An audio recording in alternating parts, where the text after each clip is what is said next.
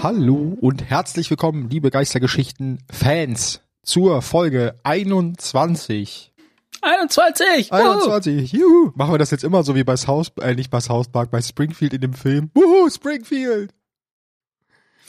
Okay, aber wir es, hoffen. Es hat einundzwanzig, also ich hätte, hätte gedacht, dass wir das so lange durchhalten. Ich glaube, das haben wir vor ein paar Folgen schon gesagt. Das stimmt, das stimmt. Also ich bin auch sehr begeistert. einundzwanzig Folgen schon. Der aber einundzwanzig ist doch drei mal sieben und sieben ist doch so eine Specialzahl für Bungie, also. Wow. Uh. Okay, ja, ja.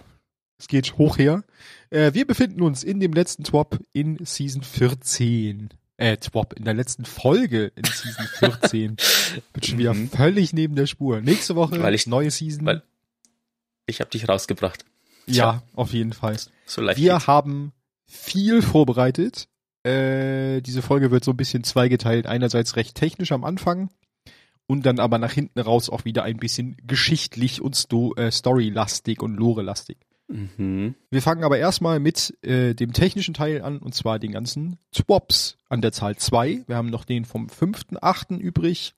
Ähm, da geht's im Allgemeinen um die Klassenänderungen, die in der neuen Season kommen sollen, und dann noch aber, den vom zwölften achten Aber Matze, wenn jetzt jemand ganz neu ist hier im Podcast, weil wir haben so viele Aufrufe, was heißt ein Twop?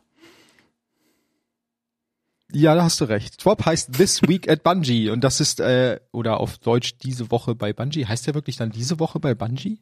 Der ja. Post? Okay.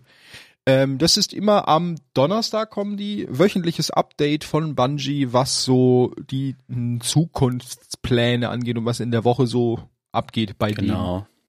Einfach so wöchentliches News-Roundup.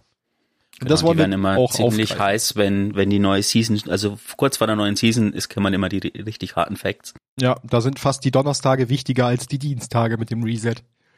Mhm. Genau, würde ich sagen, machen wir erstmal das Tor vom fünften achten Da, das fängt an mit so ein paar grundsätzlichen Änderungen. Ähm, da geht es erstmal darum, dass sie halt grundsätzlich an den Fähigkeiten was schrauben wollen und ganz besonders an dem Nahkampf. Und zwar wird es ab nächster Season die Möglichkeit geben, also ihr seid nicht gezwungen dazu, aber ihr könnt eure Nahkampffähigkeiten auf verschiedene Tasten legen. Und das zwar ist dann, so gut. Ja, weil wie oft ist es schon passiert, man möchte sein Messer auf einen weit entfernten Boss äh, Mob werfen und chargt einfach als Jäger den direkt vor seiner Nase an und haut ihm Messer in den Kopf.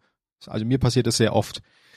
Äh, und das könnt ihr halt ändern, indem praktisch diese Fähigkeiten aufgeteilt werden. Es gibt dann den normalen, den normalen Nahkampf, den unaufgeladenen und den aufgeladenen Nahkampf. Die könnt ihr dann, es gibt dann irgendwie mehrere Varianten. Entweder macht ihr so einen Automodus, dann ist es eigentlich so, wie es jetzt ist, und er präferiert den aufgeladenen Nahkampf, bevor er einen unaufgeladenen macht. Alles auf der gleichen Taste, oder ihr legt diese Dinge halt auf verschiedene Tasten. Das hätte ich ganz schön viel früher gehabt. Ja, das ist eigentlich so eine kleine Änderung, die aber, glaube ich, im Spielgefühl ganz viel ändert. Ähm, grundsätzlich ändern sie auch was am Stasis-Verhalten. Äh, da sind sie ja immer so ein bisschen noch am Gucken, gerade was PvP angeht, und sie wollen die Einfrierzeit, nein, nicht die Einfrierzeit verkürzen, sondern sie verkürzen die äh, Animation, die man braucht für den Ausbruch aus dem Stasis. Also ist das gleiche eigentlich, man ist dadurch kürzer eingefroren, und man kann diesen Ausbruchversuch auch schon in der Luft starten, was man momentan noch nicht kann. Da muss man immer warten, bis man als Eisklotz auf den Boden gefallen ist, bevor man dann V drücken kann. Mhm. Zusätzlich schrauben sie auch noch am Rutschen. Das Rutschen ist ja, wer viel PvP spielt, ein äh, elementarer Bestandteil momentan im Gunplay. Rutschen und äh, Shotgun, am liebsten Slugshot. Ähm, und das Ganze wollen sie ein bisschen entschärfen, indem sie während des Rutschens Mali, heißt, ist das Mehrzahl von Malus Mali? Ja, ja. Habe ich noch nie benutzt. Okay, indem sie Mali mit reinpacken, wenn man rutscht. Und zwar hat man während des Rutschens minus zwanzig Stabilität, plus fünfzehn Schrotkugelstreuung und zurückweichen anderthalb Mal stärker. Lustige Frage. Die Schrotkugelstreuung muss, also sinnvoll, bei einer Slugshot schwierig. Ja. Da bringt sie halt einfach gar nichts, die Streuung. Aber egal. Dafür hast du ja dann auch noch das mit der weniger äh, Reichweite und so. Äh, weniger Stabilität. Stimmt. Genau. Das sind so die grundsätzlichen Änderungen, und dann äh, steigen sie eigentlich dann auch schon ein in die drei Klassen und fangen an mit dem Titanen. Da schrauben sie so ein bisschen an der Barrikade, oder eigentlich an allen Barrikaden, aber erstmal an der Schusswechselbarrikade, weil sie festgestellt haben, die erfreut sich wenig Beliebtheit.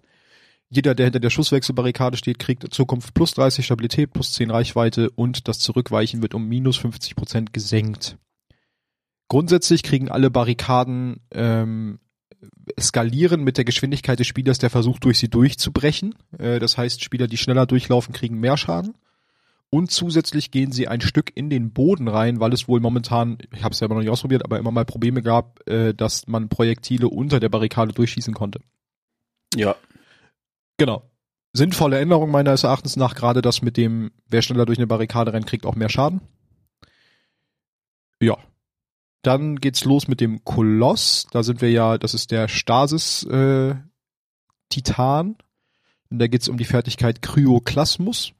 Äh, es ist so ein bisschen Rückschritt von dem Nerf, den sie eigentlich reingeballert haben. Sie haben ja den, den, äh, Stasis Titan sehr hart genervt, nachdem der ja im PvP sehr abgegangen ist, weil der sehr schnell war und einfach übelst schnell über Schlachtfeld gehuscht ist und alles wieder gemäht hat. Und jetzt haben sie ihn halt sehr langsam gemacht und das ist ihnen auch aufgefallen. Ähm, genau, da wollen sie ein bisschen was dran ändern. Und zwar, wenn's, wie steht's hier, wenn er ausgerüstet ist, zersplittert das normale Rutschen jetzt Kristalle und eingefrorene Feinde. Anzeigedauer des Hinweises, dass längere Kryoklasmus-Rutschen bereit ist, wurde von eine Sekunde auf viereinhalb Sekunden erhöht. Okay, das ist einfach nur eine Anzeigeerhöhung, das hat gar nicht so viel Nutzen. Dann haben wir noch die Fähigkeit Zitterschlag, erhöht die Bewegungsgeschwindigkeit um fünfundzwanzig Prozent.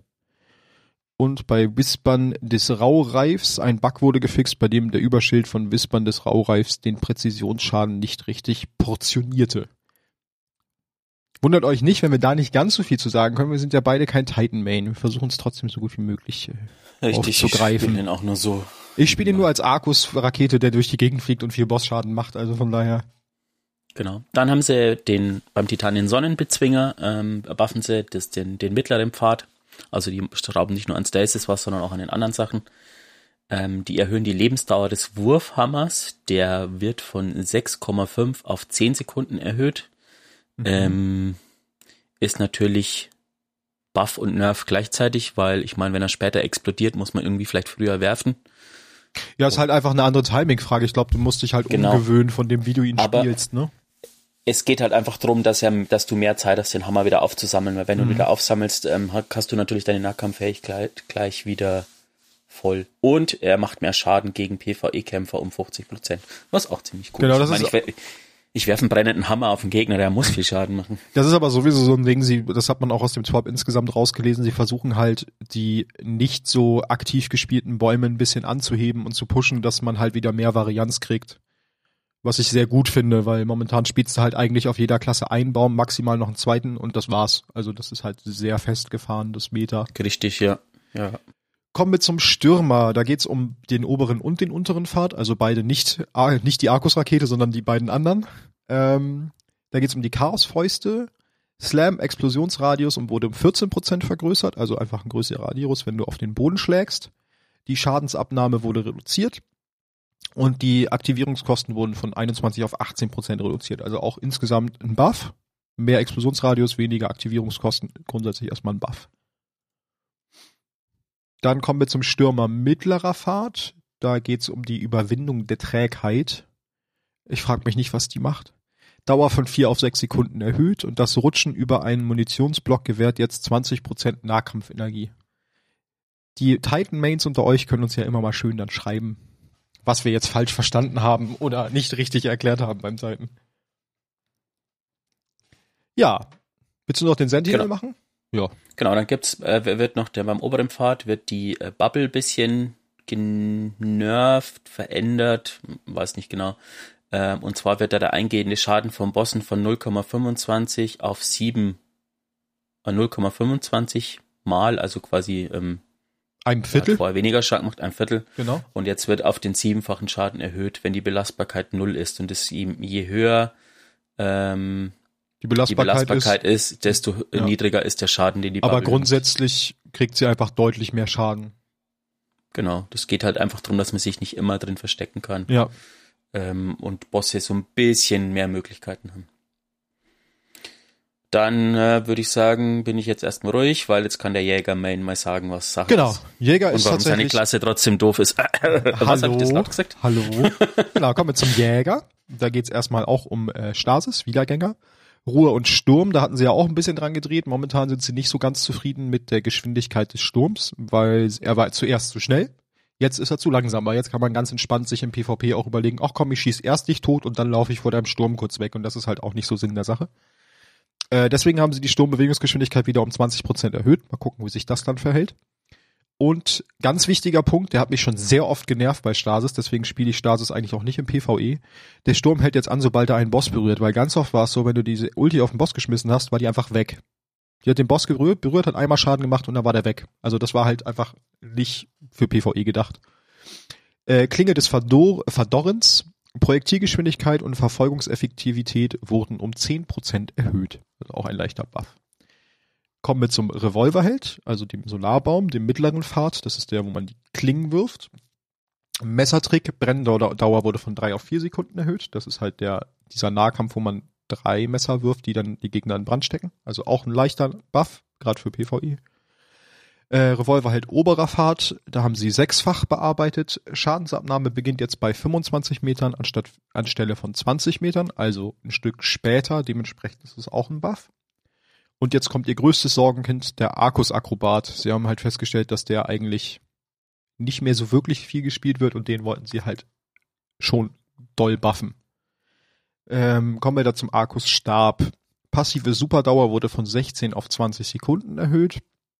Der Explosionsradius des schweren Angriffs wurde von fünf Meter auf sechs Meter vergrößert, also auch ein leichter Buff.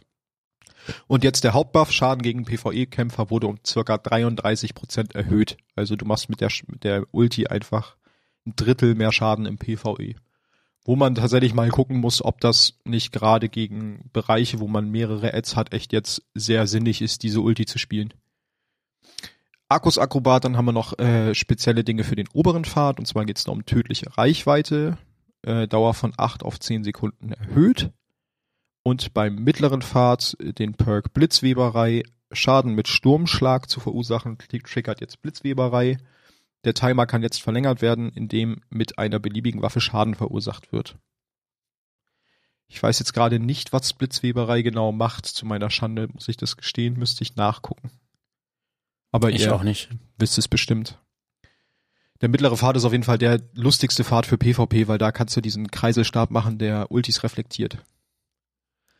Äh, Nachtpirscher, mittlerer Pfad. Übrigens hat Matze gerade den Daumen nach oben in die Kamera gezeigt, aber ähm, ihr könnt es natürlich nicht sehen. Macht ja nichts, du hast ihn gesehen. Da geht es um die Spektralklingen und die werden tatsächlich leicht genervt. Ähm, die Schadensreduzierung während aktiver Super wird, würde von zweiundfünfzig auf siebenundvierzig Prozent reduziert, also fünf Prozent weniger. Mhm. Und die zusätzliche Schadensreduzierung, wenn man unsichtbar ist, weil entweder kann man ja unsichtbar oder nicht unsichtbar in der Ulti rumrennen, wurde von fünf aus drei Prozent reduziert. Finde ich auch nicht verkehrt, weil die tatsächlich so im PvP relativ mächtig war schon, die Nachtpirscher, wenn die Map es zulässt und man keine offenen Weiten hat. Wobei ich sagen muss, dass ich die auch gar nicht mehr so oft gesehen habe irgendwie. Ja, es kommt halt, ich ich finde, sie ist doch recht mächtig, alleine schon, weil du in der Ulti die Gegner auf der Map siehst, wo sie sich gerade befinden. Ich glaube, das unterschätzen viele. Also man kann halt alleine, wenn man wenn man zum Beispiel in der Gruppe spielt, kann man halt auch sehr gut Calls machen, während man die Ulti nutzt. Ja. Also bei Jäger sehe ich tatsächlich aber fast nur noch Stasis irgendwie. Aber ja, viel, das stimmt. Gut, dann bin ich jetzt still und dann kommen wir zum Warlock. Das war nämlich schon die Änderung vom Jäger. Genau, beim Warlock wird der Schattenbinder wieder ein bisschen genervt. Aber ich glaube, es ist nicht so dramatisch. Und zwar von der Super wird die diese Schockwelle, die man macht, ähm, wird der Schaden gegen Nahkampf-Supers reduziert. Man muss jetzt quasi zweimal die Schockwelle machen, damit mal jemand aus der Super kicken kann. Ähm, wird sich zeigen, wie sich das spielt. Es ist, ich finde es teilweise schon ein bisschen unfair, dass jemand, wenn er in der Super angerannt kommt, ich einfach kurz einfriere und tot. Also von daher, ähm, ich habe nichts gegen den Nerf. Dann sind wir schon bei Solar. Die Dämmerklinge, der, der obere Pfad wird genervt. Ähm, und zwar das himmlische Feuer. Das ist der himmlisches Feuer, müsste die, die Nahkampf-Super sein. Ich weiß jetzt den deutschen Namen nicht. Ähm, da wird der Winkel reduziert von dem, von dem Kegel. Ach nee, das ist die Super. Das ist die eigene Super, Rad- ne, ja. Genau, genau. Der Radius der, der Annäherungsexplosion, der schrumpft mit der Zeit. Die Explosionsgröße wird um einen Meter verkleinert und die Schadensabnahme bei kurzen Distanzen wurde erhöht. Ähm, Der Icarus, ähm, dieser Dash, ermöglicht jetzt alle vier Sekunden ein Ausweichen in der Luft. Das heißt, wenn ich es verstanden habe, nehmen die einmal Ausweichen weg, weil bis jetzt konnte man das zweimal machen. Ähm, und wenn man die Hitzewelle aktiviert hat, das ist das, wenn du die, ähm, die Granate zum Beispiel isst oder in dich reinstopfst oder wie auch immer. Auflädst, ne? Ähm, auflädst, hat man zweimal Ausweichen, alle fünf Sekunden. Das ist dann ein bisschen so ein Nerv. Ja, also das hatte ich auch gelesen. Sie wollen dann irgendwie vermeiden, dass der Warlock war halt in dem Sinne sehr schnell mit diesem Doppeldash über, über Maps unterwegs und da wollen sie jetzt auch so ein bisschen zurückholen, damit die Klassen alle ein bisschen ja, gleicher ist, unterwegs sind. Insgesamt ist es, glaube ich, die, die Super, die dich äh, von A nach B am schnellsten bringt. Also man kann zum Beispiel im Raid, im, in der Tiefsteinkrypta, diesem Sprungpart draußen im Weltall, kann man fast ans Ende nur mit der Super kommen, ohne überhaupt irgendwas springen zu müssen. Genau, von der Hitzewelle wird die Dauer von zehn auf fünfzehn Sekunden erhöht, was ich sehr gut finde. Ähm, zeitliche Verlängerung wird auch erhöht, wenn man Kills in der Luft macht. Äh, und die, die Dauer von der Verlängerung hängt von der Art des Feindes ab, der besiegt wurde. Und äh, die Position wird allerdings auf dem Radar angezeigt, wenn man Hitzewelle benutzt. Was war Hitzewelle? Ist das das, wo man so in der Luft stehen bleiben und schießen kann? Dann? Genau, das, ah, ist, ja, das okay. ist eben das, wenn man die ja. Granate auflädt. Okay. Die Dämmerklinge, das ist der mittlere Pfad, äh, da geht es jetzt um den Brunnen. Der Brunnen wird im PvP ähm, wirksamer gemacht. Ähm, man kann, wenn man im Brunnen im PvP steht, nicht eingefroren werden von Stasis. Ähm, allerdings kann das Schwert des Brunnens eingefroren und zersplittert werden, aber es werden mehrere Angriffe nötig sein, damit es passiert. Das gleiche ist auch bei Bossen. Der Schaden, den der Brunnen bzw. das Schwert bekommt, wird von null Komma fünfundzwanzig auf eins Komma fünf erhöht, ähm, wenn die Belastbarkeit null ist, und das wird dementsprechend wieder reduziert, wenn die Belastbarkeit höher ist. Ähm, genau, und dann wird nochmal explizit betont, dass sich das direkt auf den Brunnen bezieht und nicht auf die Spieler, die da drin sind im Brunnen. Finde ich eine sehr interessante Änderung, dass der Brunnen jetzt halt auch leichter zerstörbar wird. Das ist halt nicht mehr so machbar, dass du dich an so einen Boss ranstellst, der puncht oder der auf den Boden haut und einfach ja, Vollgas vor gibst. allem, vor allem ähm, spielst du als Warlock eigentlich nicht mit Resilience, weil du halt die Granate ja, stimmt. Ähm, und so brauchst. Intellekt und Granate spielst du eigentlich nur, ne? Genau. Ja. Ähm, der Schadensresistenz-Buff gegen gegnerische Spieler, also jetzt PvP, wird von zwanzig auf vierzig Prozent erhöht. Ähm, genau, aber das Schwert kann, wie gesagt, durch Stasis eingefroren und zersplittert werden. Und äh, für eine Flamme wird der, die Dauer von sieben auf zehn Prozent erhöht und der Schadensbuff Buff von zwanzig auf fünfundzwanzig Prozent erhöht. Äh, für eine Flamme müsste dies die aufgeladene Granate sein, die man wirft. Oder, Moment, mach mal kurz das Ganze auf Englisch. Und kurze Korrektur, die Dauer wurde natürlich von sieben auf zehn Sekunden und nicht von sieben auf zehn Prozent erhöht. Wie oh. du es gerade gesagt äh, hast. Was? Was? Ja, genau, das ist, wenn man, man kann ja, wenn man den Solar Warlock spielt, also den mittleren Baum, kann man die Granate so aufladen und wenn man die jemand hinwirft, ähm, heilt er sich und kriegt einen Buff. Dann haben wir noch den unteren Baum. Da wird, ähm, was ich eine auch sehr, sehr gute Änderung finde, wird der Phönix-Sturzflug ähm, ein bisschen verändert. Der geht jetzt diagonal abwärts und nicht so direkt abwärts. Es ist so ein bisschen wie, wie bei des, des Stasis-Teil vom Hunter. Mhm. Dieses, dieser runter dieser Dash, Dash, ja. Genau. Ähm, der wird die Verzögerung reduziert, bevor der Sturzflug beginnt und kann jetzt während des Sturzflugs in die gewünschte Richtung gesteuert werden. Klingt cool. Genau, und die Feuerzange wird äh, überarbeitet. Solarfähigkeitskills und Kills brennender Ziele lassen diese jetzt explodieren und setzen Feinde in der Nähe in Brand. Uh, das klingt spaßig.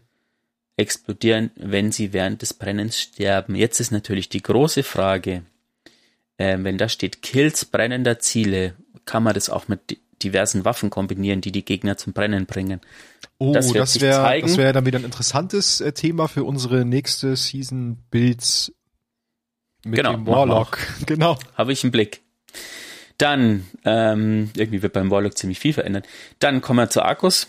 Ähm, der mittlere Pfad wird verändert. Die Umgebungskollisionsgröße des äh, Strahls wurde erhöht, damit die Kollisionsgröße der Schadenshöhe besser entspricht. Ähm, der Schadensradius im PvP wird um zwanzig Prozent reduziert, was ich auch gut finde, weil es tatsächlich, manchmal wird man nur so von so einem Pixel von dem Strahl mhm. getroffen und stirbt dann. Und der Strahlendpunkt im PvP wird um dreiunddreißig Prozent reduziert, was auch nicht so schlecht ist. Man muss nicht ans andere Ende der Karte strahlen können, um Gegner zu töten. Ich verstehe den ersten Part irgendwie nicht. Die Umgebungskollisionsgröße des Strahls wurde erhöht, damit die Kollisionsgröße der Schadenshöhe besser entspricht. Hä? Das Ding ist, dass das, das Ding ist, dass das Teil oft äh, ein bisschen kaputt war und auch durch Wände ging und so. Ah, und ich vermute, dass okay. die das jetzt einfach größer machen, ja. um's, um's anzupassen sozusagen. Okay. Aber heißt das für mich, ach nee, das ist nur eine Kollisionsgröße. Das heißt nicht, der Strahl wird irgendwie größer aussehen jetzt auch, sondern das ist einfach nur eine theoretische Größe, ne? Genau. Der untere Arcus-Pfad wird auch ein bisschen verärg- äh, ver- verärgert, verändert. Heute ist Tag der Versprecher. Wir sind am Ende der Season. Habt Nachsicht. Genau. Landfall ähm, wird verändert. Äh, in Zukunft gibt es fünf Arcus-Projektile, die in alle Richtungen auf dem Boden gefeuert werden. Ähm.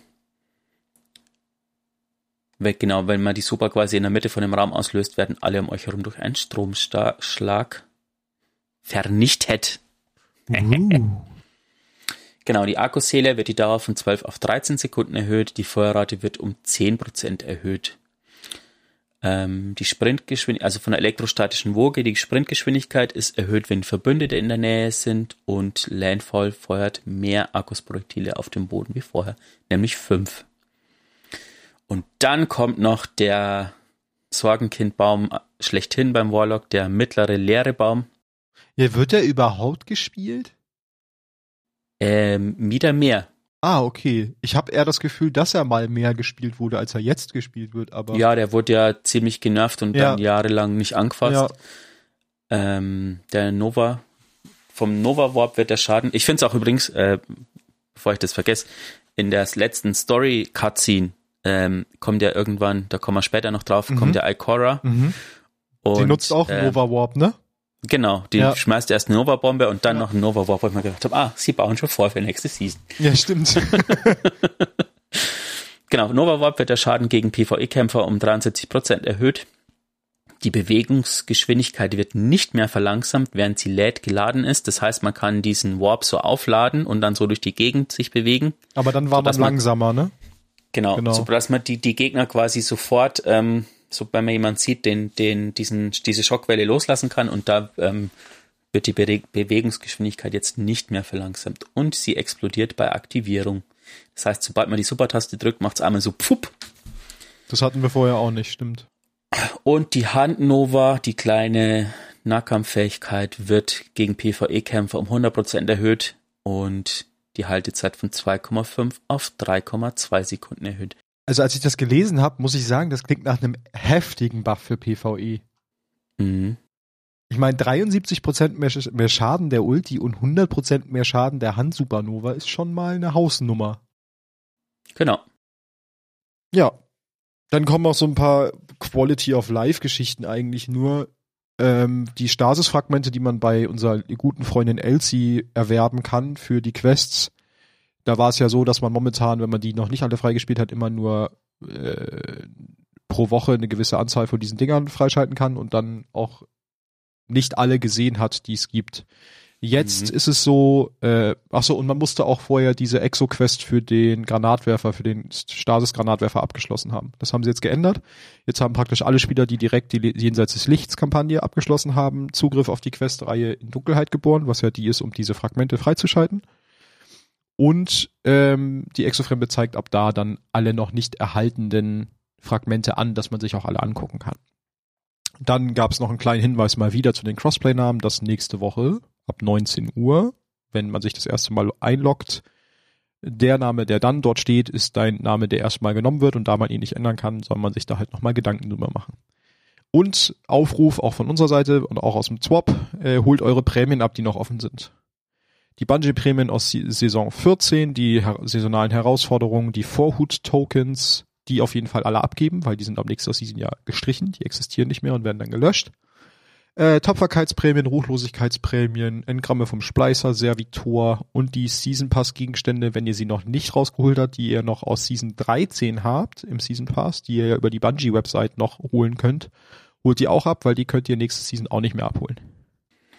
Genau. Und dann kommt noch das Wichtigste aus diesem Twop, nämlich die Kunst der Woche und das coole Bild von Mithrax. Guckt's Mithrax. euch an. Mithrax, genau. Guckt's euch an, es ist einfach zu süß. Genau, und was äh, in dem Twap noch ist, ganz am Anfang gibt's eine Verlinkung auf einen Tweet von Joe Blackburn, das ist der Assistant Game Director, der hat ein bisschen was über PvP äh, von sich gegeben sozusagen, also wie der Stand ist. Und das sind eigentlich die w- wirklich harten Facts, einfach nur ähm, nächste Season kommt der die Veränderung von dem Three-Peaking, das heißt, man kann keine Emotes mehr machen und mit Schwert kann man nur äh, in diesen Third-Person-Mode. Ja. ja, danke, danke, das war das Wort, das ich gesucht habe, wenn man Munition hat. Ähm, es kommen zwei neue Karten in Season sechzehn, nein, zwei alte Karten, die es mal im Spiel war, angepasst an die neue Engine in Season sechzehn. Season siebzehn kommt eine komplett neue Karte und in Season achtzehn eine Karte von Destiny eins, die überarbeitet wurde. Und ähm, Trials of Osiris wird auch verändert. Hm, vielleicht heißen sie dann auch nicht mehr Trials of Osiris, je nachdem. Kommen wir später nachdem, drauf. Wie das mit Osiris weitergeht, genau. Ähm, da gibt's aber die Infos auch im Stream nächste Woche. Und neue Spiel- Spielmodi sind auch in Bearbeitung. Äh, Rift ist, glaube ich, gab's schon mal in Destiny zwei, keine Ahnung, sagt mir jetzt nichts. Soll wiederkommen und neue Modis, die werden aber nächstes Jahr vorgestellt. Und das war's eigentlich schon. Ja, ich muss sagen, ein bisschen, bisschen dünn wieder, was PvP angeht. Also es ist schön, dass was in Planung ist, aber es, es dauert alles wieder noch so lange, ne? Also das mit diesem um die Ecke pieken ist einfach sinnig, aber Neuigkeiten sind da auch noch nicht so richtig bei. Genau. Genau, zweiter Top, ähm, zwölfter achter Da geht's dann um Rüstungsmods und exotische Rüstungen. Wir gehen die relativ schnell einmal durch. Wir haben die neuen Champion-Mods vorgestellt und zwar ist Viereck nächste Season auf Fusionsgewehren, Linear-Fusionsgewehren, Scoutgewehren und Pistols, also Pistolen. Äh, Kreis ist auf Bögen und Dreieck wie diese Season auf Automatikgewehren. Und Kreis kommt noch auf Schwertern, das haben genau. sie vergessen an dem Bild. Haben dann das wird sehr kleines... lustig, da kriegen Schwerter wieder ein Revival nächste Season. Ja, das gab's ja auch schon. Das genau. ähm, ging eigentlich ganz gut. Dann kam ein bisschen was zur Controllerempfindlichkeit und Bodenhaftung, was irgendwie eigentlich, ja, ich kann es ja kurz einmal runterbeten. Anpassungsoption für die Wendegeschwindigkeit beim Sprinten wurde hinzugefügt, kann zwischen null Komma drei und null Komma acht eingestellt werden. Der Boden, dafür wurde der Bodenhaftungsmod entfernt. Äh, zusätzliche Controllerempfindlichkeit-Optionen wurden hinzugefügt. eins bis zehn bleibt unverändert, elf und zwanzig hinzugefügt, weil wohl die Leute, die mit Controller spielen, äh, gesagt haben, dass die Empfindlichkeit von zehn nicht ausreicht, sondern man mehr bräuchte. Äh, ein Zielvorrichtungssensibilitätsmodifikator wurde hinzugefügt, kann zwischen null Komma fünf und eins Komma fünf eingestellt werden. Das sind einfach auch so ein bisschen Quality-of-Life-Geschichten für Controller-Nutzer. Yep. Genau, dann gehen sie als erstes auf super regenerierende exotische Ausrüstung ein. Ähm, und da starten sie mit den Galanor-Bruchstücken. Die werden das alle sind, angepasst. Genau, das Galanor-Bruchstücke sind ja die, die man für die Klingenwurf super vom Jäger nutzt. Die Menge an Superenergie, die für Treffer gewährt wird, wurde erhöht. Die Grenze der zurückerstatteten Energie liegt bei fünfzig Prozent. Ich kann euch nicht sagen, wo sie jetzt liegt, aber erhöht heißt, es ist mehr als vorher. Naja, die Grenze liegt jetzt, glaube ich... Ähm, fünfundzwanzig, glaube ich sogar, oder? Nee, nee, die Grenze liegt jetzt, glaube ich, tatsächlich sogar höher. Also ich glaube, die Grenze ist ein Nerf, aber die Ach Energie, so. die man pro Treffer kriegt, ist ein Buff sozusagen. Das kann sein. Vielleicht war es auch vorher schon bei fünfzig. Also fünfzig ist jetzt so das neue, was auch immer es vorher war. Ja. Ähm, dann kommen die Ursa Furiosa. Das ist für den ähm, mittleren Leerebaum vom Titanen, um dieses Bannerschild. Ja. Ähm, da ist die Menge, die an Superenergie, die man zurückkriegt, äh, beträgt jetzt auch nur noch maximal fünfzig. Die war vorher so bei fünfundsiebzig, würde ich sagen. Mhm.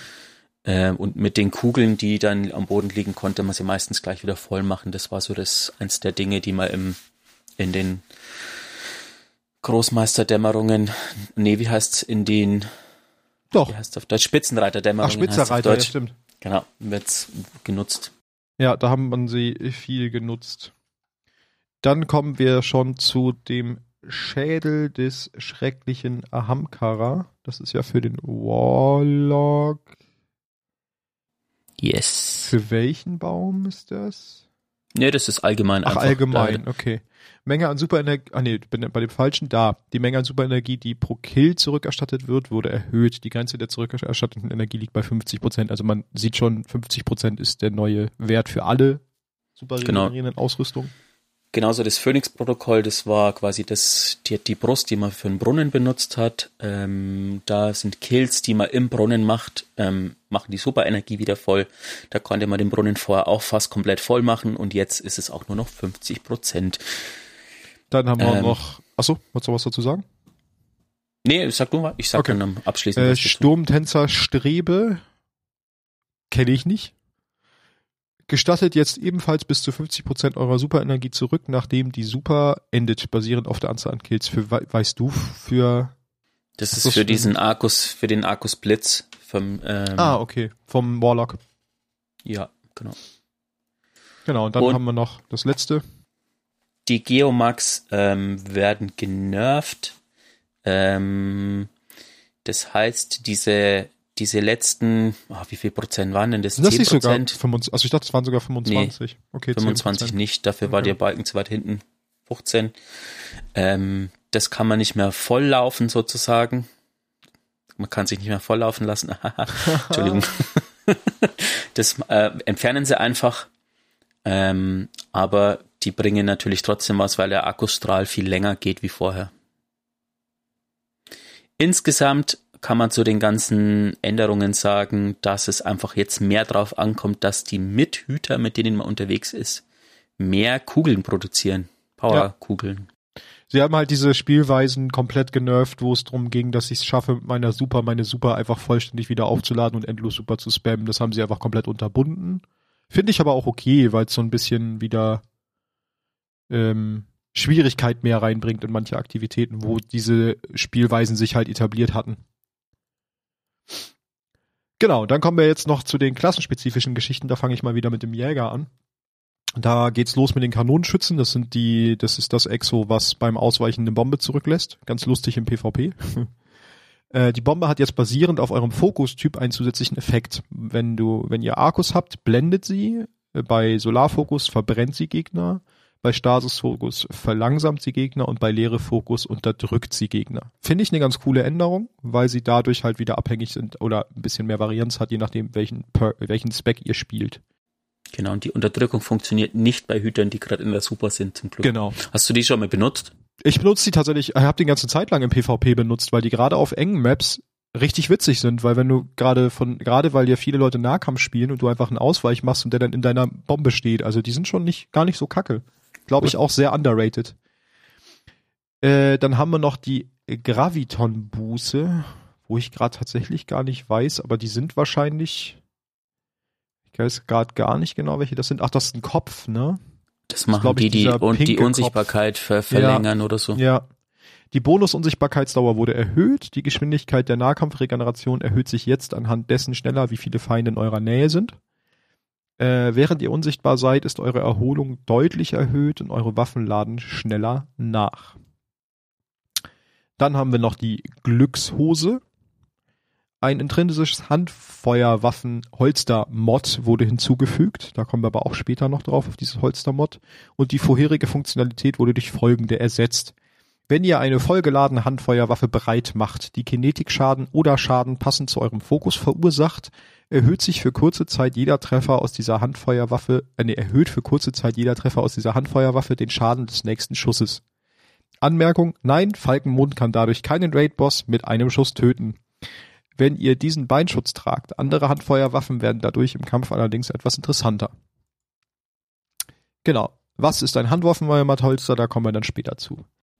Dann haben wir den Titan. Äh, da werden zwei äh, Rüstungsteile verändert. Einmal kostbare Narben. Ähm, erzeugt jetzt zusätzlich einen Heilungsschub und Bonuserholung um euch herum. Ah, der Titan kann jetzt auch heilen. Sehr gut. Jedes Mal, wenn ihr einen Feind mit einer Waffe tötet, deren Schadenstyp eurem Fokus entspricht. Ähm, und der Eislawinen-Übermantel, das langsame Aufladen der Klassenfähigkeit wurde entfernt. Insgesamt hat man den Eindruck, dass sie mehr Wert auf Fokusarbeit legen, ne? Ja, finde ich ganz schön. Dann kommen noch drei Warlock. Ähm, Exos, Brauer der Wahrheit, triggert jetzt, wenn ihr einen Waffenkill landet, der einem Fokus-Energietyp entspricht. Da wird der Granatenschadensbonus äh, auf zwanzig Prozent pro Stapel erhöht, war vorher zehn Prozent. Auch wieder die Frage, wenn ich mir den unteren Solarbaum anschaue mit diesen brennenden Dings, kann ich das vielleicht kombinieren, diese Exo und das? Wir werden sehen. ähm, der Hirsch, das ist, äh, finde ich auch äh, interessant, der gewährt verbündeten Hütern Schadensreduzierung, die in euren Rift stehen, äh, fünfundzwanzig Prozent gegen Kämpfer und fünfzehn Prozent gegen Spieler. War vorher nicht so, ähm, ist jetzt nicht schlecht. Das könnte was sein für schwerere Aktivitäten zum Beispiel. Ja, ein Viertel weniger Schaden macht sich, glaube ich, schon echt bemerkbar. Ja. Und Promethium-Spur, äh, wenn ihr in einem Rift steht, gewährt euch Solarwaffen-Kills Klassenfähigkeitsenergie. Wenn die Klassenfähigkeitsenergie voll ist, nutzen Solarwaffen-Kills diese Energie und erzeugen ein hybrides, heilendes, stärkendes Rift an der Stelle des Ziels. Uh. Bin gespannt, ob es funktioniert und wie es funktioniert. Genau, wichtig dazu, das sind zusätzliche Funktionen, ne? Also die eigentliche Funktion behalten sie auch noch bei. Genau. Und sie sagen auch, ähm, dass noch weitere Änderungen kommen, aber halt auch in den nächsten Seasons erst und vor allem bei dem Start von Witch Queen. Genau. Dann haben wir eine ganz, äh, einen kompletten Part über Finder, Plünderer und Holster. Äh, da geht es zuerst um Munitionsfinder. Die Wahrscheinlichkeit bei Kills mit Primärmunitionswaffen Munition zu erzeugen wurde erhöht. Bei exotischen Primärmunitionswaffen ist die Wahrscheinlichkeit deutlich erhöht.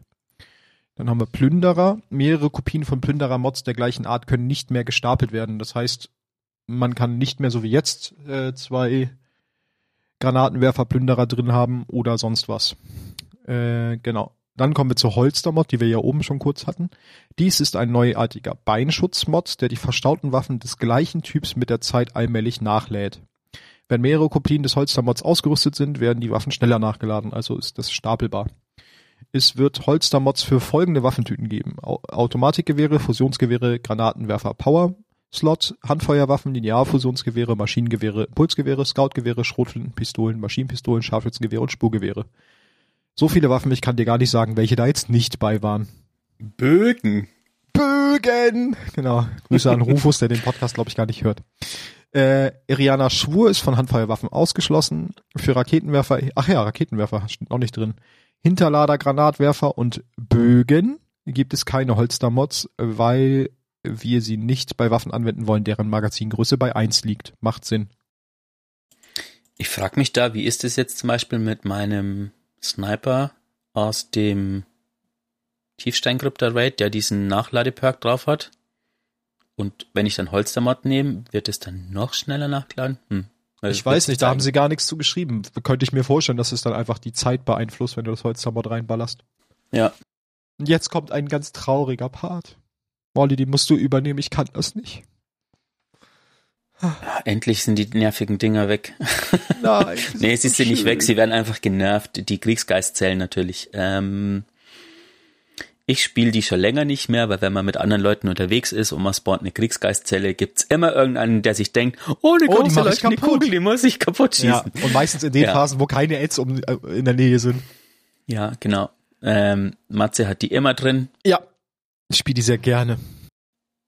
Da wird ein bisschen was verändert. Äh, bei den Basis-Kriegsgeistzellen wird die, der Radius der Explosion äh, von zehn auf sechs Meter verringert und der Schaden wird von zweihundert bis vierhundert auf fünfzig bis zweihundertfünfzig verringert, was schon ein krasser Nerv ist.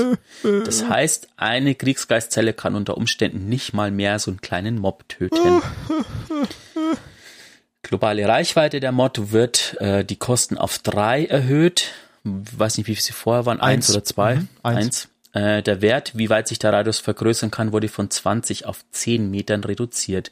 Das heißt, insgesamt wurde die Reichweite, die maximale Reichweite von dreißig auf sechzehn Meter reduziert mit Mods von der Kriegsgeistzelle. Genau. Aber alleine bei der, bei der Reichweitenmod, ne, du hast eine Dreifach- Verdreifachung des Preises und eine Halbierung der Effizienz, also das ist schon hart. Ja. Ähm, und zellulare Unterdrückung, der unterdrückende Effekt wird von drei auf zwei Sekunden reduziert und bei Rasputins Zorn wird äh, der Bonus-Solarschaden von hundert bis zweihundert auf fünfundzwanzig bis hundert reduziert. Dafür werden die, die Elementarquellen-Mods verbessert. Die nutze ich eigentlich ganz gern. Ähm, auch wenn ich hin und wieder einfach prall durch einen Raum voller Gegner laufe, weil ich meine Elementarquelle ver- erwischen will. Vielleicht fügen sie, fügen sie da noch was ein, dass die irgendwie zu einem hinkommen oder so. äh, da wird die Elementarbewaffnung, äh, gibt's jetzt eine höhere Chance, ähm, dass man eine Elementarquelle erzeugt, je nachdem, was, die, was der besiegte Gegner für eine Stärke hat. Und die Basisdauer von Quelle der Macht wird auf zehn Sekunden erhöht und der Schadensbonus von zehn auf fünfundzwanzig, was ich auch sehr gut finde, weil das war tatsächlich viel zu kurz. Das klingt auf jeden Fall sehr gut. Das macht mich sehr traurig und ich glaube auch, dass die Warmind Sage jetzt erstmal gestorben sind, ähm, weil das ein so harter Nerf ist vom Schaden, dass sich das nicht mehr lohnen wird. Aber ja. Ich muss jetzt mal sagen, wir sind ein Lorecast. Ich finde es nicht schlecht, weil das ist ja eigentlich was, was von Rasputin kommt. Das stimmt. Und Rasputin ist ja quasi nicht mehr... Nicht mehr aktuell. Nennen wir es mal auf der Höhe seiner C D U. Ja. Nee, keine Ahnung. Genau. Sagen wir mal, da ist viel Staub im Rechner. So. Äh, dann ja. kommt äh, zum Ende des Swaps noch ein bisschen was zu Eisenbanner. Äh, es kommt Eisenbanner! Jetzt habe ich mich erschrocken. Es kommen nächste Season zwei neue Eisenbanner-Waffen. Und zwar das Eisenbanner. Impulsgewehr, das Impulsgewehr Schmiedeschwur, Schmiedeschwur und die Pistole Friedensabkommen. Wieso man eine Pistole Friedensabkommen nennt, da brauchen wir auch nicht drüber reden. Ähm, dann kommt ein neues Eisenbahn, neues Eisenbanner-Rüstungsset, und zwar das Eisenwegbereiter-Set. Das, ja, das hat, erste neue Set seit langem. Genau, das hat zum ersten Mal auch einen intrinsischen Perk. Und zwar Stolz des Eisernen Lords. Wenn ihr eines dieser Rüstungsteile tragt, be- besteht eine kleine Chance darauf, dass am Ende eines Eisenbanner-Matches ein Verbesserungsprisma droppt.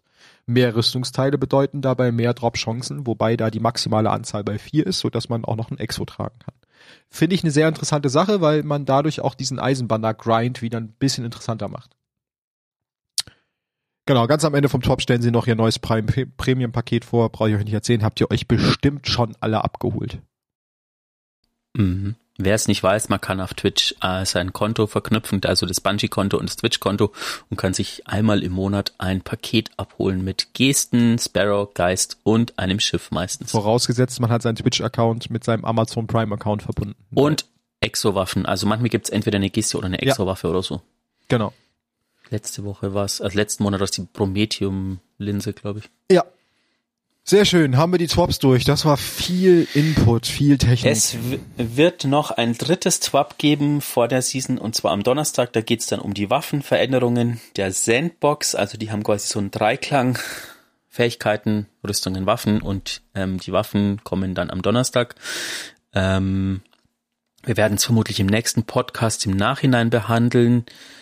Ähm, Allerdings kann es auch sein, dass wir darauf eingehen, wenn wir nächste Woche unseren Twitch-Green-Stream machen und vielleicht während der Pre-Show so ein bisschen Luft haben. Genau, genau. Denke ich auch, dass wir da auf jeden Fall noch mal ein bisschen drauf eingehen. Aber da kommen wir später drauf zurück. Ja, jetzt übergebe ich an mich, an Wally. Und jetzt besser auch an als auf. Ich habe zwei Sachen für euch. Zum einen, ähm, ich meine, ihr seht ja unsere Hüter regelmäßig. Seit einundzwanzig Folgen immer auf unserem äh, Titelbild, wo wir immer viel oder wenig oder ganz viel Arbeit reinstecken, um zu überlegen, ganz was könnte viel. Zur Folge passen. Genau, ganz viel Arbeit ist das immer, dieses Titelbild. Also da sind wir Stunden mit beschäftigt. Genau, ich vermute, die Woche wird sich zum Beispiel das Memorial anbieten. Ja, ich glaube auch. Wenn es was anderes ist, wisst ihr, dass wir uns solche Sachen vielleicht auch nochmal spontan anders überlegen. Genau. Wir sehen's. Viele Grüße an Zukunftswally und Zukunftsmatze. ähm, genau. Ähm, ihr seht, wie unsere Hüter ausschauen, aber mich würde mal interessieren, wie schauen eure Hüter aus? Ich werde jetzt mal hier auf Tweet drücken ähm, und habe quasi getwittert, dass ich gern eure Hüter sehen würde. Ähm, postet uns doch einfach mal, wie schaut euer Charakter aus, was für einen Shader habt ihr drauf oder was für Ausrüstungsteile oder vielleicht auch den Inventarbildschirm ähm, mit den Waffen. Vielleicht könnt ihr, wenn ihr das nicht wollt, euren Namen auch wegschneiden, ähm, damit man euch, ich weiß nicht, ob man da jemand bei Steam findet, ich glaube nicht. Ähm, aber ansonsten postet uns das doch gern mal und äh, ich bin sehr gespannt. Und neugierig. Dann ähm, kommen wir zu meinem geheimen Thema. Das ist eigentlich auch mehr oder weniger kurz oder lang abgehandelt. Und zwar geht's um das Thema da da da dam, Clans in Destiny. Da. Oh, okay. Ich habe mir gedacht, ähm, Matze hat ja schon ein paar Apps vorgestellt. Ähm, ich stelle euch mal ein paar Möglichkeiten vor, wie ihr an einen Clan kommt in Destiny. Ähm, ich weiß nicht, ob es Leute gibt, die noch in, überhaupt keinen Clan sind. Ähm, ob ihr euch, warum auch immer, ob ihr euch äh, noch nicht drum gekümmert habt oder ob ihr vielleicht auch nicht wollt, ständig mit irgendwelchen Pappnasen im Discord abzuhängen oder so. ähm, ihr habt die Möglichkeit, zum einen über die Bungie-Homepage, ähm, da gibt es das Forum, wo man auch Clan, in der Clan-Rubrik quasi seinen Clan vorstellen kann. Ähm, und wenn ihr da mal reinguckt, findet ihr Leute, die was posten, so und so ist unser Clan, das und das wollen wir. Ähm, es gibt Clans, die wollen keine Leute unter achtzehn zum Beispiel. Ähm, es gibt Clans, die wollen keine Leute unter dreißig zum Beispiel. Ähm, es gibt Clans, die bestehen nur aus Dads sozusagen. Also die sind für Väter, die Kinder haben und nur zu abenteuerlichsten Zeiten spielen können. Es ist ja auch immer grundsätzlich unterschiedlich, was die Clans auch erreichen wollen in den Spielen, ne? Manche sind halt wirklich Hardcore-Raiding-Clans, die sagen, wir raiden fünfmal genau. die Woche und andere sagen, ja, wir machen halt das, was gerade anfällt, so. Wir, wir sind PvP-Clan und wenn du nicht mindestens äh, eine K D von siebzehn Komma drei pro Spiel hast, pro Match, dann fliegst du wieder raus oder so. Ähm, aber eigentlich findet man da tatsächlich für alles, was man sucht, irgendwie einen Clan. Also einfach mal gucken. Ähm, dann gibt's noch den Destiny zwei Deutschland Discord-Server, wo ihr zum einen Ähm, auch natürlich Clan-Sachen findet. Ich schaue nochmal, ob der tatsächlich so heißt. Genau, Destiny zwei Deutschland. Der ist relativ groß. Da findet ihr zum einen, ähm, wenn ihr, weil wir hatten das auch auf Twitter, dass einer geschrieben hat, wenn man, dass man die besten Sachen nur mit Freunden machen kann. Ihr könnt euch auch Leute suchen, zum Beispiel auf, eben auf dem Discord-Server ähm, für Aktivitäten. Da werden Raids angeboten, äh, PvP und so weiter. Aber eben auch Clans vorgestellt. Äh, da gibt es so ein Rekrutierungs-, Clan-Rekrutierungs- Vorstellungsdingens-Kanal. Ähm, und auch die Destiny zwei Companion App, das ist quasi die Bungie, Bungie Homepage in der Hosentasche. Ähm, das, es gibt eben so eine App fürs Handy, ähm, wo ihr auch auf die, ähm, auf die Seite zugreifen könnt. Ähm, aus den gleichen Gründen entweder ein Team suchen oder selber einen, einen Team erstellen und Leute für einen Clan finden. Ähm, Jetzt ist es natürlich so, äh, auch für die Podcast-Hörer, die von, wir sind beide P C-Spieler, ähm, ab nächster Season ist Crossplay aktiv. Das heißt, ihr könnt auch, wenn ihr in einem, wenn ihr PlayStation-Spieler seid oder Xbox-Spieler, könnt ihr natürlich jetzt auch mit P C-Spielern zusammenspielen. Das heißt, die, die, die Reichweite, die ihr habt oder die Möglichkeit äh, für Clans hat sich quasi erhöht. Sehr sinnvolle Änderung, das Crossplay, weil man langsam tatsächlich auch schon mitunter Schwierigkeiten hatte, neue Spieler für Clans zu finden teilweise und jetzt einfach der Pool an Spielern größer wird, ne? Genau. Also nochmal von mir einfach, schaut mal nach, wenn ihr noch in keinem Clan seid, ähm, überwindet euch oder wenn ihr in eurem jetzigen Clan nicht glücklich seid, es lohnt sich immer wieder mal einen neuen zu suchen, man muss sich nicht zwanghaft an irgendwas klammern, wenn irgendwie die Stimmung nur schlecht ist und man nur angemalt wird oder so, gibt's auch, ähm, weil man irgendwie eine bestimmte Leistung nicht bringt.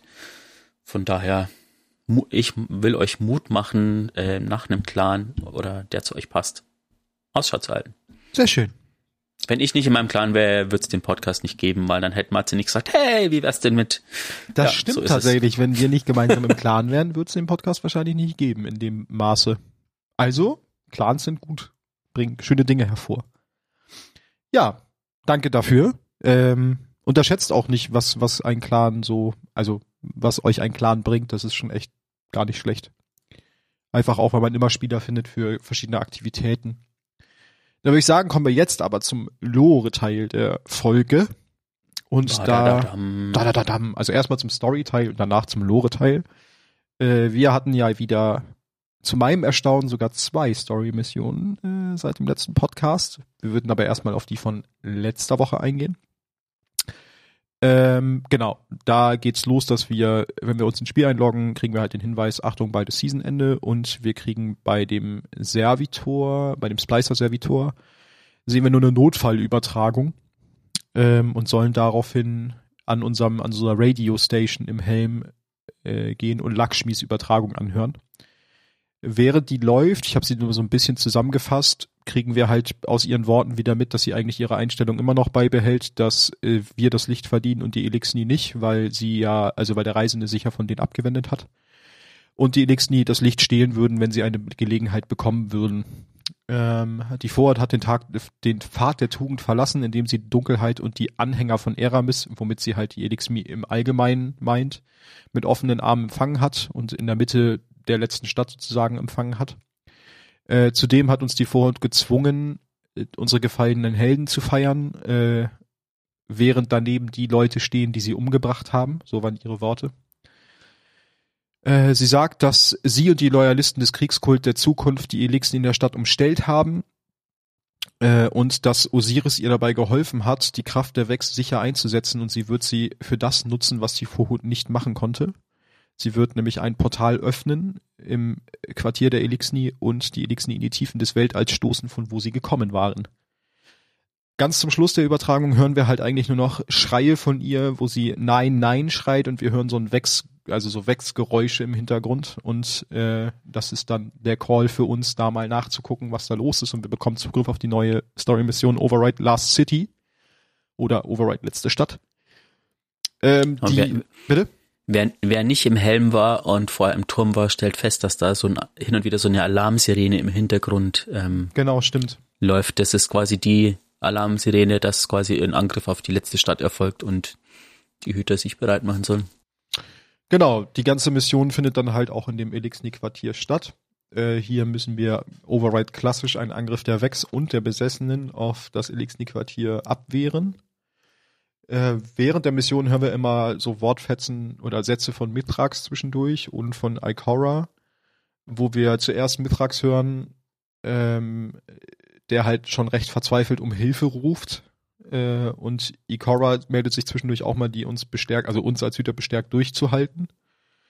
Außerdem kriegen wir in der Unterhaltung zwischen Mithrax und Osiris, äh, Mithrax und Saint mit, dass Osiris verschwunden ist. Saint hatte ihn kurz zuvor noch gesehen und jetzt war er weg. Nachdem wir dann in das Netzwerk eindringen, in das Vex-Netzwerk, hören wir einen Funkspruch von Saint vierzehn, der Zavala und Ikora um Hilfe bittet. Es antwortet jedoch niemand. Ähm, und nachdem wir dann den Boss im Netzwerk besiegt haben und das Portal geschlossen haben, kommt es zu der End-Cutscene. Ähm, was vorher noch, was ich ganz wichtig finde, ähm, als Mithrax und äh, Saint vierzehn sich unterhalten, Äh, sagt Mithrax, hey, beschützt doch deine Leute, und Osi- äh, Saint vierzehn sagt, ihr seid auch meine Leute, und das ah, ist stimmt, quasi ja. nochmal Charakterentwicklung. At ist ein bisschen cheesy, best. ja, ist ein bisschen cheesy, aber ich find's total gut. Ja, das stimmt. Das bestärkt auf jeden Fall die komplette Entwicklung von Saint vierzehn, die er so durchgemacht hat. Und dann kommt die Cutscene. Genau, dann kommt die Cutscene, die wir schon äh, ein bisschen diskutiert haben. Ich äh, fasse sie mal kurz zusammen. Man sieht in der Cutscene Saint vierzehn und Mithrax, die gegen Wellen von Vex kämpfen und praktisch so schützend vor den Elixni stehen. Ähm, die Vex drohen natürlich, die Elixni auszulöschen. Da habe ich in Klammern dazu geschrieben, wenn sie beim Schießtraining gewesen wären. Und das ist nämlich auch der Kritikpunkt, den ich von vielen Leuten gehört habe, dass diese Cutscene ein bisschen cringy ist, weil die eigentlich gefühlt zwei Meter auseinanderstehen und keiner, also kein Vex trifft irgendeinen der Gefallenen. So. Es ist einfach so ein Sturmtruppler-Moment. Ja, genau, irgendwie. Es ist wirklich ein Sturmtruppler-Moment. Alle stehen da und schießen und keiner trifft. Ähm, wir sehen dann kurz Osiris, der auf einem Dach steht und diese ganze Situation beobachtet, ohne einzugreifen.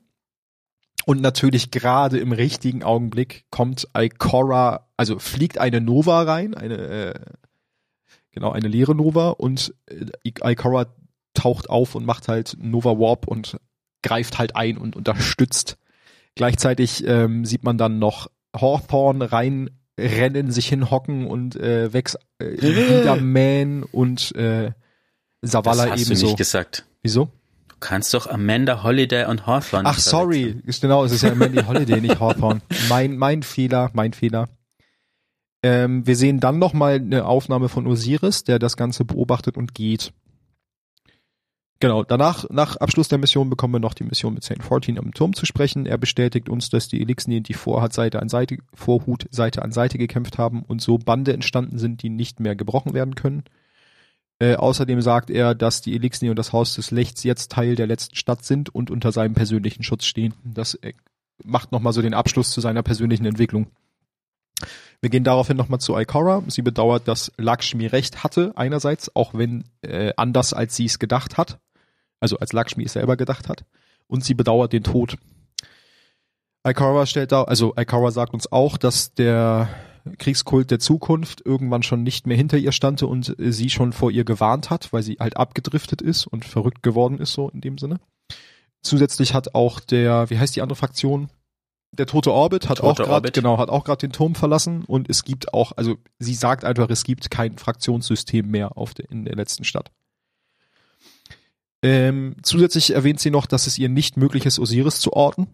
Äh, sie bestätigt allerdings, dass, also sie bekräftigt nochmal die Aussage, dass Osiris allerdings ein guter Mensch oder ein guter Mann sei, sagt sie, glaube ich, wortwörtlich.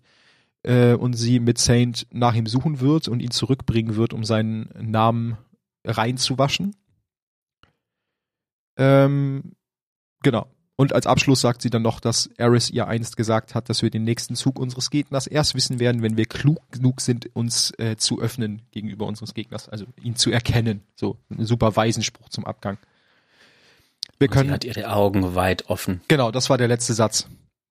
Dann können wir nochmal im Helm eine, die Ansprache von Ikora an die letzte Stadt hören, wo sie praktisch nochmal die Geschehnisse zusammenfasst, ähm, den Verrat von Lakshmi aufgreift, aber auch die Allianz mit dem Haus des Lichts bekräftigt.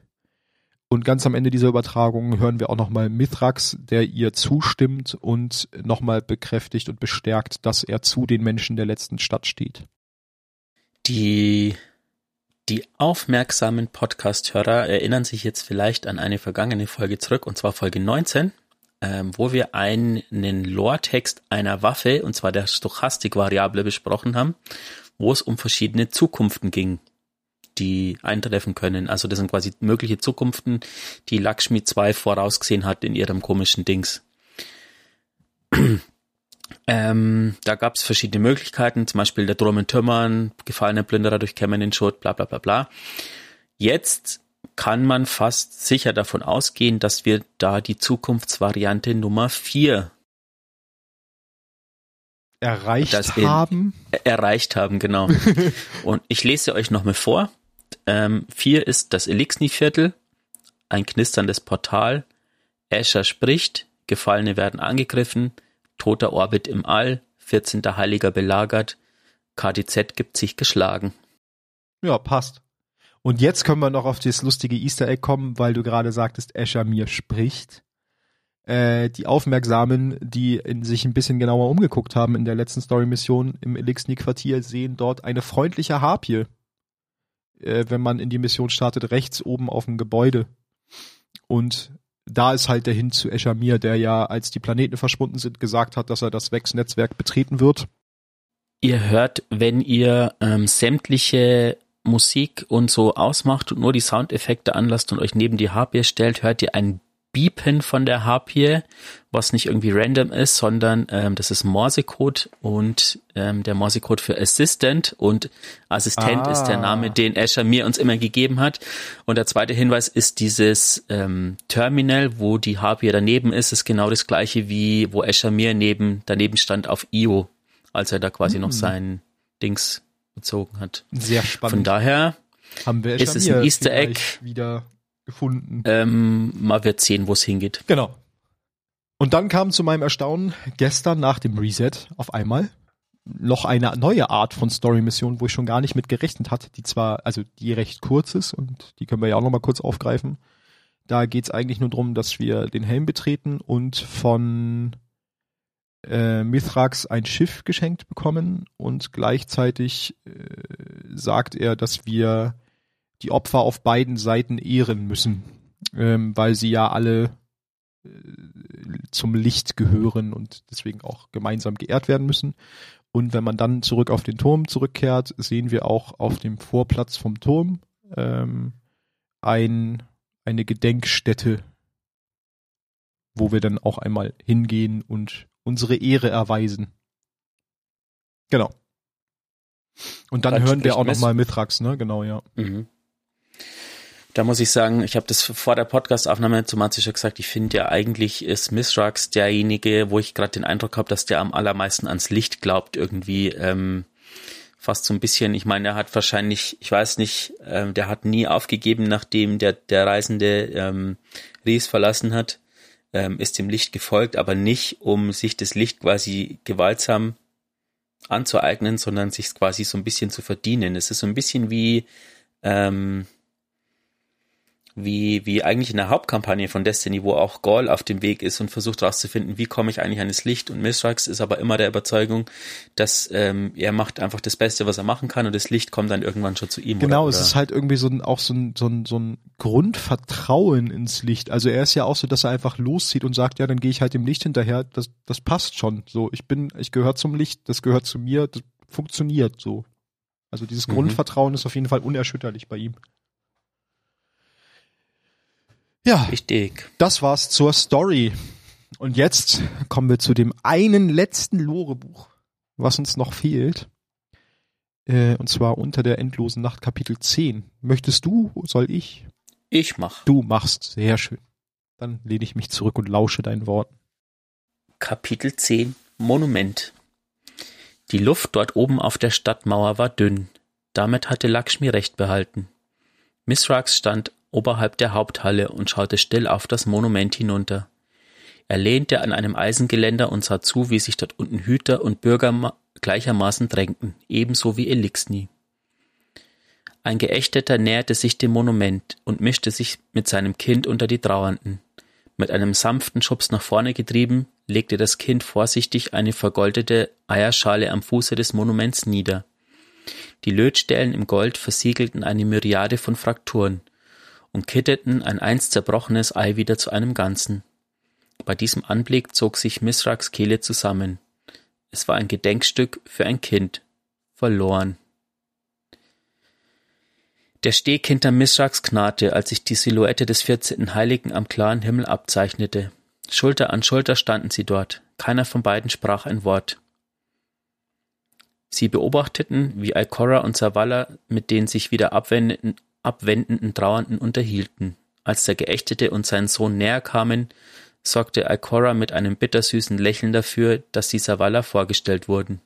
Der große, strenge, stoische Zavala ging mit einem Bein auf die Knie und sprach mit dem Kind, von Angesicht zu Angesicht. »Ich hätte nie gedacht, dass ich diesen Tag einmal erleben würde«, sagte der Heilige schließlich, unfähig, seinen Blick abzuwenden. Mithrax, der in einer ähnlichen Haltung dastand wie der Heilige, gab ihm keine Worte, sondern ein flatterndes, einem Schnurren gleichendes Grunzen zur Antwort. »Glaubst du, es wird halten? Ein Bündnis, zerbrechlich wie Glas, gehalten von einer Faust?« fragte der Heilige. »Nur die große Maschine weiß, was über dem Horizont kommen wird. Wir müssen uns mit unseren eigenen, begrenzten Perspektiven zufrieden geben«, erwiderte Mithrax mit Überzeugung. Der Heilige nickte. Unten zog Amanda Holiday die Aufmerksamkeit aller auf sich, als sie vor dem Denkmal niederkniete, um eine Kerze anzuzünden. Dann erhob sie sich, trat zurück und verharrte einen Augenblick. Mithrax und der Heilige sahen schweigend zu, wie sie, wie sie sich auf den Zehenspitzen erhob und suchend in die Menge blickte, als würde sie nach jemandem Ausschau halten. Sie schob sich behende durch die Menschenmenge hindurch und streckte die Hand nach einem anderen Trauernden in einem weißen Umhang aus. Dann zuckten beide überrascht zurück, und Amanda schien sich bei der Frau, die in dem Umhang gehüllt war, für das Missverständnis zu entschuldigen. Sie wechselten kurz ein paar Worte, lachten unsicher, bekundeten ihr Mitleid, ihr Mitgefühl. Als Amanda dann jedoch Lord Saladin erblickte, verabschiedete sie sich und verschwand aus der Menge. Respektvoll teilte sich die Menge der Trauernden, um den eisernen Lord durchzulassen und ihm gebührend Platz zu lassen, bevor er ehrfürchtig eine Handvoll verschossener Patronenhülsen an dem Denkmal niederlegte. Die Bedeutung dieser Opfergabe wollte Mithrax nicht einleuchten.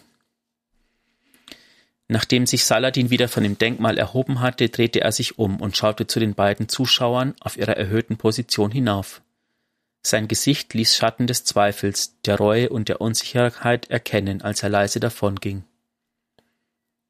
»Diesen da kenne ich nicht«, sagte Mithrax und blickte zum Heiligen hinüber.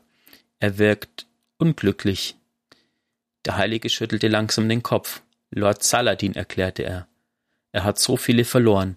Er hat sein Herz verloren, seine Hoffnung.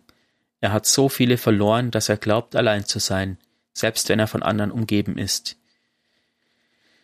Ich verstehe seinen Schmerz. Ich begreife«, der Heilige überlegt, wie Osiris es beschreiben würde, »seine warnende Geschichte.« Mithrax erkannte den Schmerz im Tonfall des Heiligen. »Und wie geht es dir?« Der Heilige spannte sich ob der Frage an. Das Geländer knarrte unter seiner Hand, als sein Griff so fest wurde, dass sich das Metall verbog. »Es geht mir gut«, log er. »Natürlich«, sagte Mithrax sarkastisch und legte dem Heiligen eine Hand auf die Schulter. »Es ist nicht unter der Würde eines Kriegers, Schmerz zu empfinden. Es ist nicht unter der Würde eines Kriegers, geistige Wunden einzugestehen.« Mithrax drückte die Schultern des Heiligen in einer beruhigenden, stabilisierenden Geste etwas fester. »Es ist nicht unter der Würde eines Kriegers, zusammenzubrechen.« Der Heilige nickte zum Zeichen, zum Zeichen seiner halbherzigen Zustimmung. »Ich sollte gehen«, sagte er in einem Tonfall, den Mithrax nicht so recht einordnen konnte. »Danke, Kelder Kels, du bist ein wahrer Freund.« »Gute Reise, Heiliger«, erwiderte Mithrax sorgenvoll. »Finde deinen verlorenen Phönix.« Schönes Abschlusskapitel eigentlich und genau zum richtigen Zeitpunkt. Ja, sagt uns auch wieder recht viel, ne? Ich finde es interessant, also noch, das sieht man auch nochmal, wie, wie sich die Saint vierzehns Meinung zu den Elixni geändert hat, ähm, indem er Mithrax tatsächlich mit Kelder Kels anspricht, weil Kelder Kels ist so der, der, ja, der, der höchste Titel, den man haben kann als Elixni, und das ist eine sehr respektvolle Anrede in seinen Augen sozusagen. Ich finde ja, ist, ähm, das hat man so im Laufe der Story jetzt auch gemerkt, es ist, unterscheidet sich ja immer auch schon, ob die Menschen, die man da vor sich hat, die Elixni Elixni nennen oder ob sie sie Gefallene nennen, ne? Wenn man zum Beispiel überlegt, Lakshmi hat bis zum Ende von Gefallenen gesprochen, für sie gab es das Volk der Elixni so nicht. Alleine da hast du ja schon eine Ausgrenzung. Ja. Und die, ähm, die Die, und die werden natürlich nochmal ein Stück ähm, nicht menschlicher, ähm, greifbarer gemacht jetzt mit der Eierschale. Und da denkst mhm. du dir auch, oh Gott, ich habe schon so viele Elixni getötet. Oh, oh, oh. Ja. Und auch, ja, ich finde auch den Part über Saladin ganz interessant, ne, weil er ja vielleicht auch noch jemand war zwischenzeitlich, auf den ja auch Lakshmi zugetreten ist und der sich nicht so ganz sicher war, wie er mit der ganzen Situation umgehen soll. Der war ja sehr unsicher, ob Lakshmi nicht doch recht hat, und da sieht man halt, dass das jetzt auch bereut. Ich bin gespannt, wo es hingeht nächste Season. Ja. Und was mit Saint vierzehn's verlorenem Phönix ist. Da bin ich man auch sehr gespannt. Einordnen. Nee. Genau, so viel dann zur Story dieser Season. Damit bringen wir sie jetzt ja auch gut zu Ende, bevor wir nächste Woche in die neue Season starten. Und dann würde ich sagen, kommen wir jetzt noch zu einer kleinen Community-Einreichung vom guten Harris Jenkins mal wieder vom fünften achten Und die trägt den Titel "Sind wir nur die zweite Wahl?" Denn der gute Harvest Jenkins hat uns auf ein ähm, scannbares Objekt aus Destiny eins, der Erweiterung Taken King, die im September zweitausendfünfzehn veröffentlicht wurde, hingewiesen. Äh, und zwar gibt es da die zweite Story-Mission namens Kate's Stash. Ich weiß nicht, wie sie auf Deutsch heißt, wahrscheinlich irgendwie Kate's Lager oder so. Ähm, erreichen wir die Spitze der Devil's Spire, was ein Kolonieschiff im Kosmodrom ist. Äh, und dort können wir mit unserem Geist einen Pod scannen. Ähm, und der Geist sagt dann Folgendes. Ich habe es allerdings nur auf Englisch. Ich lese es euch mal vor. Das ist dann die Pod Number zehn einundzwanzig oder ten thousand two hundred one. Uh, a guardian with exceptional light sealed himself inside. He's been He's been in there for centuries. Before I found you, I tried to resurrect him, but he pre- preferred to sleep. He said the last war was enough for a thousand lifetimes. Also kurz auf Deutsch zusammengefasst. bevor der Geist bei uns war. Also in diesem Pot liegt ein, ein Hüter mit, was ist denn Exceptional Light, mit, mit äh, außerordentlichem Licht, genau, außergewöhnlichem, Licht. genau, außergewöhnlich starkem Licht ist, glaube ich, gut, der sich dort selber rein äh, eingeschlossen hat. Ähm, er liegt dort schon seit Jahrhunderten. Und bevor der Geist uns wiederbelebt hat, war er bei diesem Hüter und hat versucht, ihn wiederzubeleben. Dieser Hüter hat allerdings abgelehnt, wollte nicht wiederbelebt werden und hat gesagt, der letzte Krieg, den er geführt hat, hat für tausend Lebenszeiten gereicht oder für tausend Leben. Die Frage ist natürlich, ist es, sind wir jetzt tatsächlich die zweite Wahl und war es quasi nur ein Hüter, den er wiederbeleben wollte, oder war es quasi, hat er ihn als sein Hüter angesehen, weil man, weil wenn es ein Hüter ist, muss er ja schon mal als Hüter gelebt haben, sonst würde der Geist ihn ja nicht als Hüter bezeichnen, stimmt, sozusagen. Stimmt. Sonst wüsste man nicht, dass er, dass er Licht hat. Ja. Ähm, und der Geist hat ihn quasi nur zufällig gefunden. Oder wäre es tatsächlich so gewesen, dass der Geist gesagt hat, oh, der ist ein Hüter ohne Geist, ähm, den könnte ich mir gut vorstellen. Ja. Da gibt's eine, also die, das ist jetzt aber eine unbestätigte Geschichte und ich habe da auch mit Wally kurz drüber gesprochen. Ich greife sie trotzdem kurz auf, weil sie, sie ist wirklich unbestätigt und eine Fantheorie. Ähm, und da würde dann so ein Crossover zwischen Halo und äh, Destiny möglich sein. Und zwar ist die Fantheorie, dass das ein Halo-Easter Egg ist, dieser Pod. Ähm, viele Fans, ich habe mir einige Reddit-Beiträge durchgelesen, sind sich doch recht sicher, dass es äh, dabei um die Geschichte von Halo drei geht. Äh, zwar genau um das Ende von Halo drei, denn dort begibt sich der Master Chief in Kryoschlaf, nachdem er alle Feinde der Menschheit besiegt hat, und das würde halt genau da reinpassen. Aber wie gesagt, alles mhm. unbestätigt, ähm, alles nur Fantheorie, aber an sich ganz lustig von der Idee. Wird vor allem passen, wenn es ja dieses Gerücht gibt, dass irgend so ein Crossover kommt. Genau, das, Halo und da kommen wir vielleicht dann auch nochmal, wenn es spruchreifer ist, zu. Äh, deswegen fand ich das auch ganz interessant. Und jetzt kommen wir, ich tue mich, ich muss gestehen, diese, wir haben ja die neue Rubrik, die geheime Waffe der Woche. Ich tue mich mittlerweile schon schwer, geheime Waffen der Wochen zu finden, ähm, weil ich tatsächlich momentan gar nicht so viel Abwechslung spiele. Ich hoffe, nächste Season wird's besser. Deswegen ist meine geheime der Waffe der Woche momentan nicht eine Waffe, die ich spiele, sondern vielleicht eine Waffe, die ich in Zukunft wieder mehr spielen möchte, weil sie mir doch eigentlich sehr gut gefallen hat. Und zwar geht's hier um eine äh, Handfeuerwaffe, eine exotische, die sogar einen Champion-Mod integriert hat. Ähm, Teufelsruin. Nein. Eine Handfeuerwaffe, keine Pistol. Ah, Handfeuerwaffe. Ach, dann ist Arianas Schwur. Genau, und zwar geht's um Arianas Schwur. Denn ich glaube, die ist momentan auch echt underrated. Ich glaube, die ist äh, gar nicht so scheiße. Weil, gerade weil du ja in dieser Season und auch in nächster Season Dreieck auf dem Automatikgewehr hast, wo du ja doch mitunter gerade in höheren Schwierigkeitsgraden relativ lange drauf schießen musst, bis du das Schild brichst, kann man sich, glaube ich, die Arianas Schwur mal wieder zu Gemüte führen, da die ja auch Dreieck mit drin hat. Mhm. Und gerade, also wer sie nicht kennt, das ist die aus, ich habe keine Ahnung welcher Season, vor zwei... Shadowkeep. Ah, aus Shadowkeep, stimmt. Die haben wir in Shadowkeep genau. gekriegt. Ähm, mhm. Die hat folgende... Per- also erstmal ist es eine exotische Handfeuerwaffe im Energieslot, nutzt auch Energiemunition, macht Solarschaden. Hat ein sechs-Schuss-Magazin und hat die Perks Blicke können töten. Diese Waffe feuert spezielle schildbrechende Munition, ausgestattet mit einem Zielfernrohr, stark gegen schildbrechende Barriere-Champions. Äh, Schild gegen Barriere-Champions stark, genau.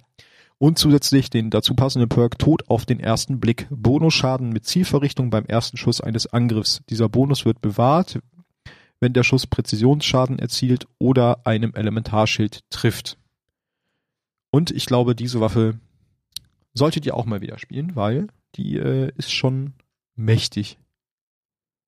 Ich weiß gar nicht, haben wir die im Podcast schon mal vorgestellt? Mm-mm, haben wir nicht, nee.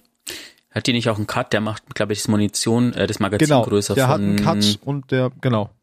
Ich kann dir aber gerade auch nicht mehr sagen. Ich glaube von sechsundzwanzig auf zweiunddreißig Schuss oder so. Plus dreißig Schuss, genau. Also wenn der jetzt sechs hat, dann hast du danach sechsunddreißig. Ja. Ich kann euch ja, wenn ihr, ja, ich lese einfach nochmal die Lore auch dazu vor, dann stelle ich sie jetzt einmal Roundup vor. Arianas Schwur, ein Licht im Dunkel. Omar, dieser Ort stinkt nach Tod. Toland, schlimmer, nach Wiedergeburt. Sai, sobald etwas tot ist, sollte es das bleiben. Ariana drei, Dieses Gefühl kann ich nicht teilen. Es sei, du wirst niemals Frieden finden, wenn du deinen Verlust nicht akzeptieren kannst. Eriana drei. Ich werde Frieden finden, wenn ich diesem Monster sein schlagendes Herz aus der Brust reiße. Eris. Ich wusste nicht, dass Rache Frieden bringt. Eriana drei. Auf was sollte ich deiner Meinung nach dann hoffen? Alles, was ich noch habe, sind meine Rache und meine Waffe. Eris. Eine Handfeuerwaffe mit einem Visier, und doch siehst du nichts als Zorn. Lass nicht zu, dass dein Urteil davon getrübt wird. Wei gab dir die Waffe aus gutem Grund. Eriana drei. Ja, um mich auf Distanz vor der Schar zu halten. Und jetzt bin ich unterwegs zu ihnen. Irgendwo da draußen droht sie mir mit der Faust. Eris, wir können sie immer noch ehren, indem wir die Welt von der Krankheit Crota befreien. Eriana drei. Nach Crota gibt es keine Welt für mich. Eris, was du fühlst, war zu erwarten. Mit der Zeit können wir eine neue Welt formen. Gemeinsam. Eriana drei. Ich möchte glauben, dass das möglich ist.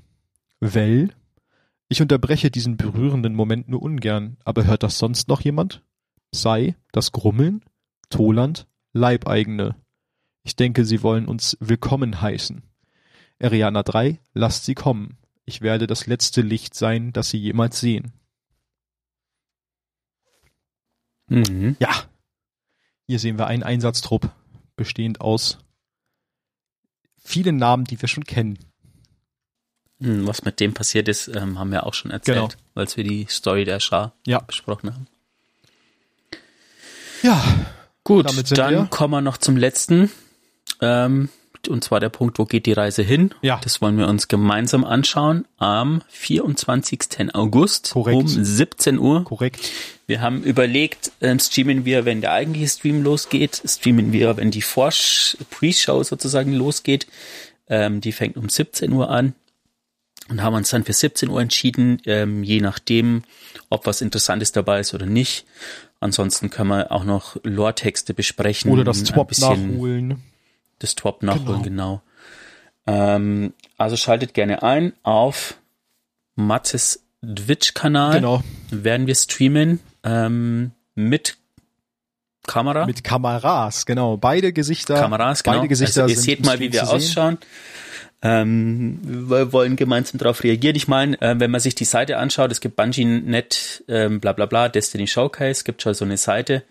Und ähm, sie tragen schon dick auf. Ähm, sieben Jahre Destiny haben uns zu diesem Punkt geführt, an die Schwelle eines Abenteuers, wie wir es noch nie erlebt haben. Seid dabei, um zu erfahren, was vor uns liegt. Werdet ihr euch der Wahrheit stellen? Bin gespannt. Um, ähm, da werden verschiedene Sachen besprochen. Also Witch Queen wird vorgestellt, die neue Season wird vorgestellt, neue Trials von Osiris wird vorgestellt. Oder Trials von wer noch immer, was mit Osiris dann ist. Trials von Mithrax. Irgendjemand hat auf, auf Reddit mal gepostet, vielleicht äh, gibt es ja nächste Season nicht mehr Trials von Osiris, sondern das Trial von Osiris. Und es ist eine ganze Season lang, wo es um eine Gerichtsverhandlung geht oh, oder so. Wow. Okay, der ist nicht schlecht, der ist nicht schlecht, den muss ich natürlich halten. Genau, also schaltet gern ein. Wir twittern auch nochmal und werden dann, weil wir so lernfähig sind, wenn die neue Weil's Season losgeht, Season schon dann, so gut ge- geklappt hat, ne? Dann nochmal versuchen, gemeinsam mit euch in die Season zu starten und dann streamen wir dann beide und dann könnt ihr, je nachdem, welche Perspektive ihr sehen wollt, um genau. Also zu neunzehn Uhr. Wenn es wieder so schief läuft, werden genau, wenn es wieder so schief läuft, werden wir uns einfach wieder ein paar Lore-Texte angucken von Sachen, die wir schon haben oder so. Ja. Dann werden wir wahrscheinlich auch in diesem gemeinsamen Stream bleiben, weil man dann einfach beide Gesichter sieht, was ja ein bisschen schöner ist. Äh, ansonsten werden wir dann wahrscheinlich, sobald wir in-man gehen, dann beide streamen. Und mhm. wir freuen uns da schon sehr drauf. Wir sind mal gespannt. Wenn ihr Zeit habt, schaltet gern ein. Dann gucken wir den Stream und den Showca- das Showcase zusammen. Yes. Dann würde ich sagen, nächste Woche sehen wir uns am Dienstag. Bis dahin noch viel Spaß. Erledigt noch letzte Dinge, die ihr zu erledigen habt in dieser Season. Mhm. Ja. Von meiner Seite. Löst eure Vorhut-Tokens ein, falls ihr es noch nicht getan habt oder auch nicht. Ich mach's nicht. Ich, ich hab's so gemacht. Doof. Aber es waren bei mir auch nur noch zweieinhalbtausend oder so. Oh, ja. Ähm, ansonsten sehen wir uns nächsten Dienstag und hören uns wieder in zwei Wochen zum neuen Podcast. Mit ganz viel Podcast neuer Story. Nummer. Ja. Sehr schön.